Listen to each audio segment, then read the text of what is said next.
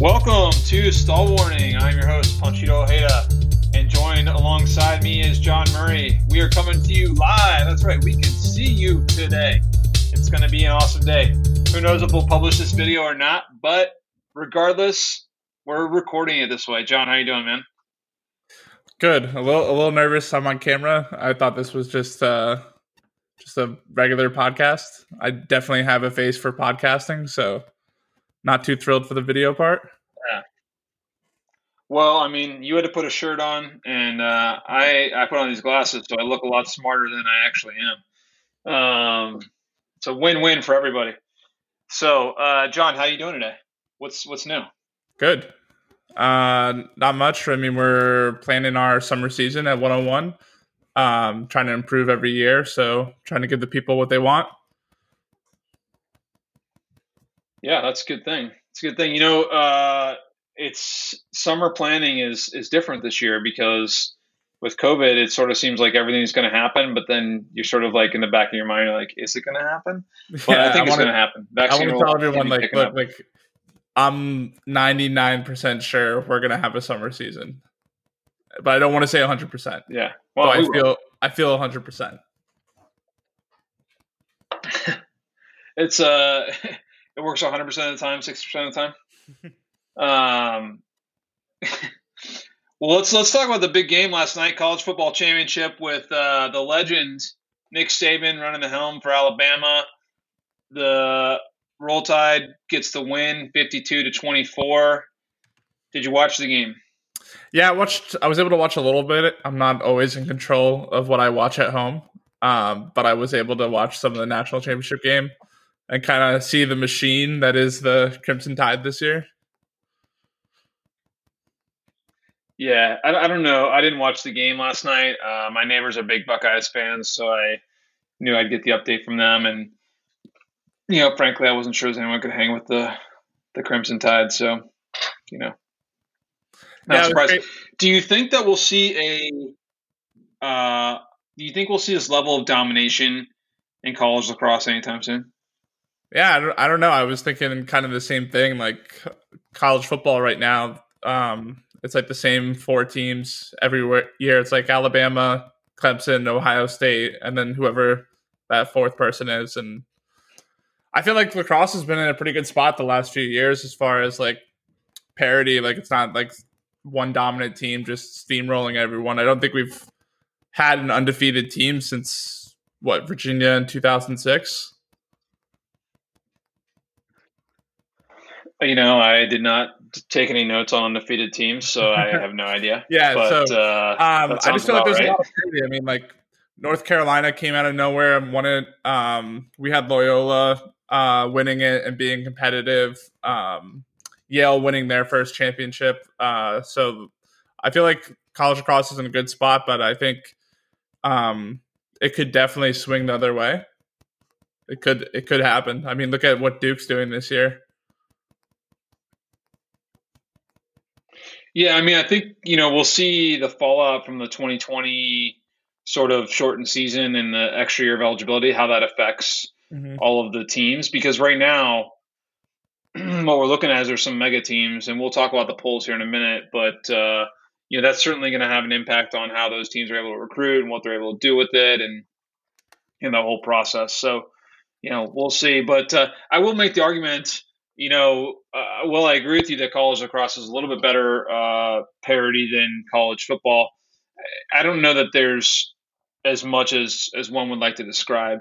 I mean, I think there's really only maybe 10, 10-ish to 12-ish programs that, you know, year in and year out can actually compete for a national title. I mean, if we look at the Final Four, it's probably been the same six or seven teams, aside from one here and there, for the most part of the past 20 years, you know? So that's uh, you know the, numbers may not bear that out, but you know I'm, I'm looking forward to the days when uh, you know Quinnipiac or Marist or teams like that can make runs deep in the tournament, similar to like a Wichita State or um, where does Shaka Smart used to coach? Uh, Virginia Commonwealth. You know those types of things. So we'll see. We'll see. Uh, but let's move on. Let's talk some lacrosse now. So let's talk about Holy Cross. Uh, Peter Burke is out as head coach. You know, what does that mean for the Crusaders?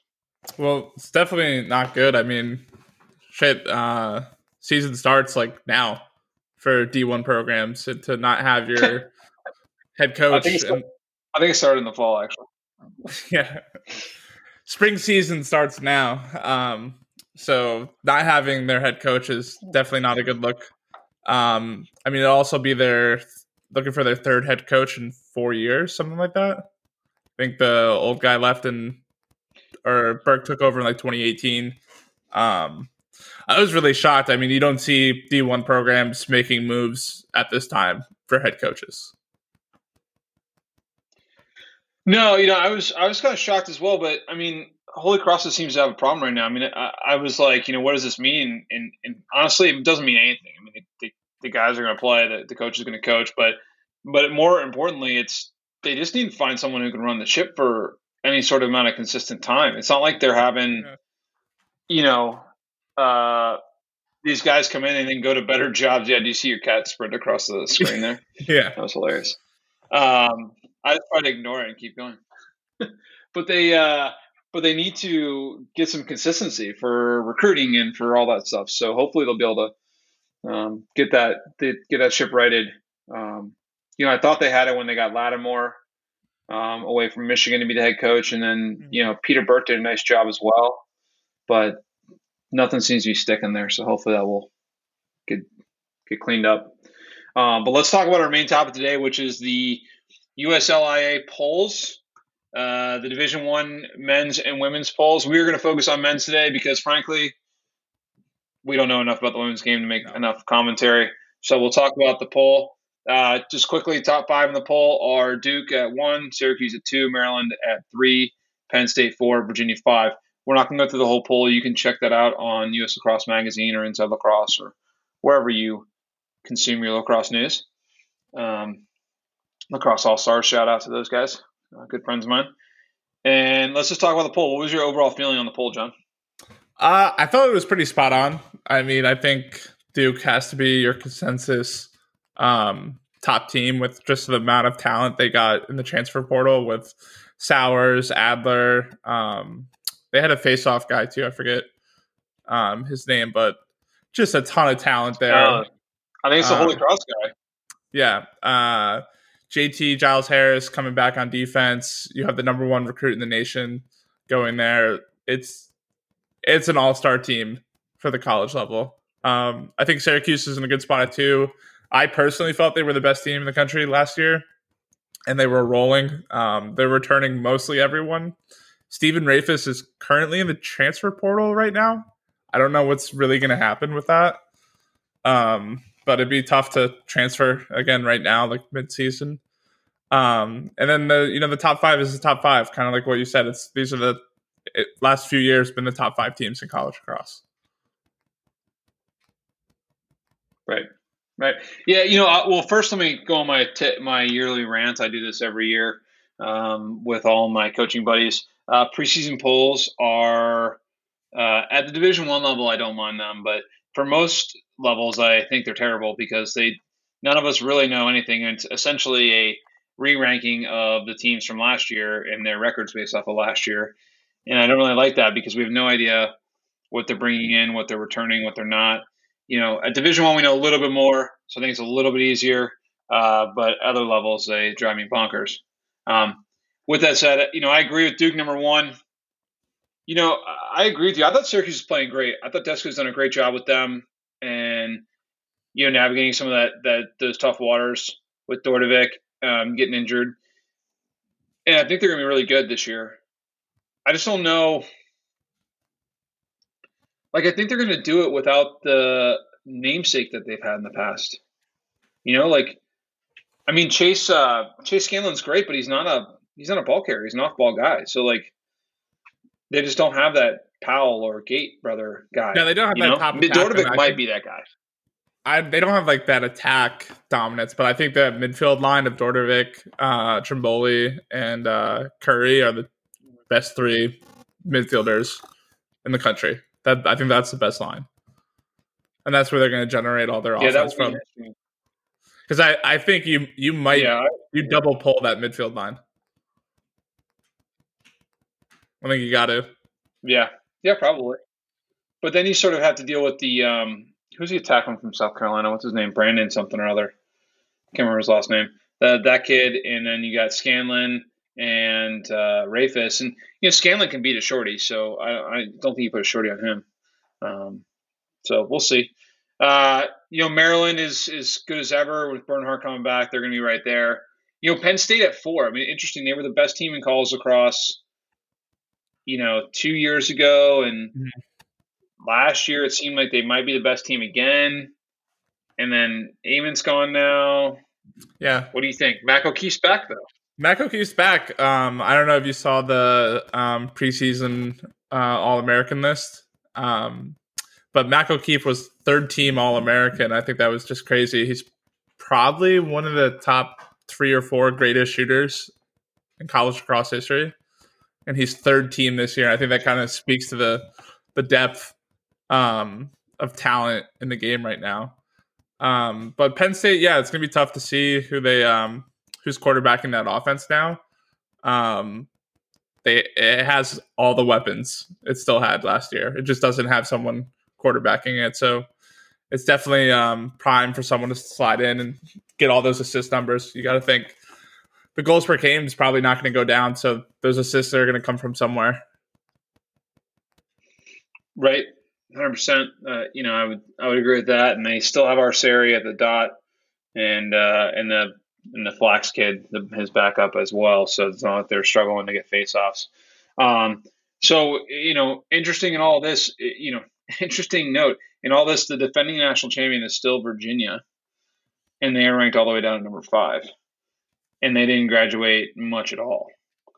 So it's a little bit crazy to see them down there, but I don't think it's anything they did wrong as much as this other teams have improved. Um, so, question for you, John. You know, looking at this list, you know, what's a team that's not in the top five that you could see jumping in to win the national championship? Um, so I think first team outside the top five. I think it was Cornell. Um, they're ranked nine. Um, I think that was one of the the fringe teams that were playing the best across last year. I think I had like Syracuse, North Carolina, Cornell were three of the top teams that were rolling. Um, and they get Jeff Teat back. Um, I think it'll be interesting to see their new head coach Buczek, what he does with Cornell and where he can take that program. But I feel like they could definitely uh, make a move.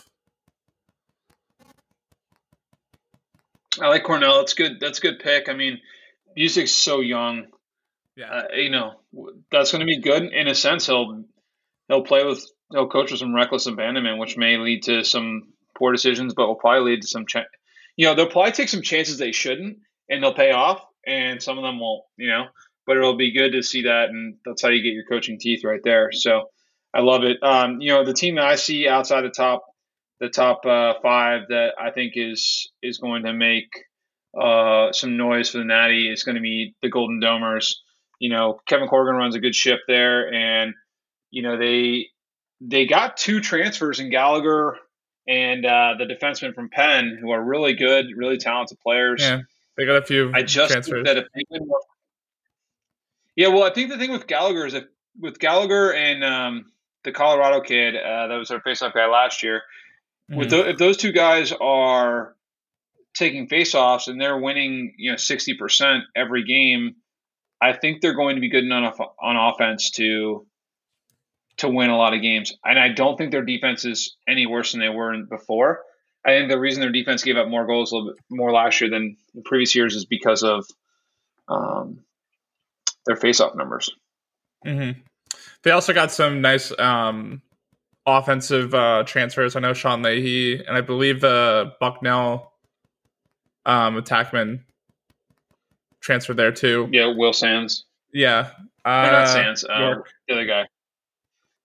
Yeah, um, plus. I mean, their attack was young. Um, uh, Kavanagh was mm-hmm. a freshman last year. Uh, Westland was a sophomore. Um, so they'll be coming back a year older. Um, so yeah, I think Notre Dame's definitely in a spot to uh, improved from last year. For sure. All right, who are your snubs in the poll there? So my snub, um, I think, always a snub. I think Johns Hopkins at twenty was kind of a snub. Um, I mean, again, it's kind of based off last Why? year, and their, their their best attackman was hurt, and I think Joey Epstein, when he's healthy, he's one of the best attackmen in the country.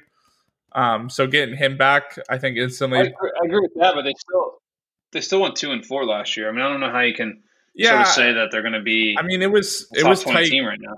It was tight, tight games last year. Um, there's still John Hopkins, so every kid on that team is a blue chip recruit. Um, again, they're also going through the coaching change, so it'll be it'll be interesting to see um, kind of the identity Johns Hopkins takes up. If they're still going to be that you know defensive team, or will they push the pace a little bit? Um, but I definitely see them improving from last year from a two and four start. Yeah, we'll see. Owen Murphy's in the transfer portal right now, and you know I like Milliman a lot, and I think he's a good coach. Um, but I just don't know if they have what it takes to be uh, a top level team. And you know, I'm not I'm not hating on them because I don't really know. I think they're I think they're an unknown. So I don't think ranking them is is wrong. I don't think unranking them is wrong either. So, all right. So Hopkins stud uh, snub at 20. Any other snubs on the poll? Nah, that's it. I think the list is mostly pretty spot on, but like you said, it's it's it's meaningless until we start playing. No one no one really cares about preseason rankings. Um, it's just good talking points for us talking heads to talk about, but um, I think it's, it's pretty good. good fodder. Some good fodder. Yeah. I have two snubs. The first is is Penn. Uh, you know, Sam Handley is back and better than ever. You know, his spleen is all dialed up right now. He's filtering those uh, those pathogens great, and that was a little shout out to all you microbiologists out there. And uh, and I think he'll be back to form that he was as a freshman, which is only going to lead to success for Penn. And Mike Murphy's been crushing it there. Um, and then the other team is is Brown. You know, Brown made a lot of noise last year, kind of towards the end of the year. And I just think Mike Daly has you know, he won how many championships at Tufts? He's brought that same style to Brown, and they are more competitive each and every year. And I just don't see them staying outside the top 20. You know, I, I see them making a run. So um, I don't have any reason to base that other than just believe that Mike yeah, I mean, knows what they, he's doing. They had that so. big uh, big win on Virginia last year. Um, I thought they looked really good, and you know if they can mm-hmm. kind of capture that magic from that game and you know put it out over a season, they could definitely um, turn some heads. I think Ivy League is kind of you know wide open. Uh, with not a lot of their uh, seniors coming back, you know, Princeton's obviously going to take a step back. Um, it'll be interesting to see what Yale does without Jackson Morrill. Um, so Brown could definitely make some headway there. Yeah, Jackson Moore and Lucas Lucas Cutler. Mm-hmm. So they lost them both. So they're both seniors. Yeah, it's an interesting, interesting situation. Super bum for Princeton and, and Matt Madalon. They did a great job of getting that program right, and they deserve to have been playing in May last year and maybe making that run back up to Final Four weekend, which would be cool. But uh, yeah, that's right. He'll he'll bounce back, and he's you know this will be a learning year for him, and in in terms of developing players probably, but you know that's just the nature of the beast when you lose a bunch of guys to 2020 transfer rules. So um, cool, John. Anything else for the people? Don't have anything. I just hope that uh, this stays an audio podcast and no no video today. yeah, well, your video has been you know spotty at best, so we're probably going to be going audio only uh, for all you people who listen this far and you know are staring at no mugs. We're sorry, we apologize. But in good news, just want to remind everyone that we have a new product out called the One on One Academy. It is uh, designed for coaches and players to grow your game. One on One Academy, getting better starts here. Uh, you'll see John's beautiful mug on a lot of those videos. Camera ready. Coach Holland, who, camera ready camera ready.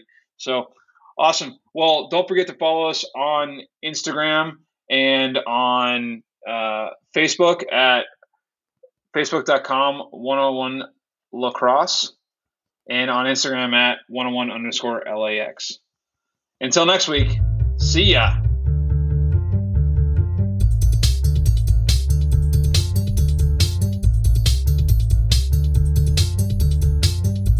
Should I put this on there? it's still recording. It's still recording what I'm saying. It's been sending me on there. Let's go. See y'all next week.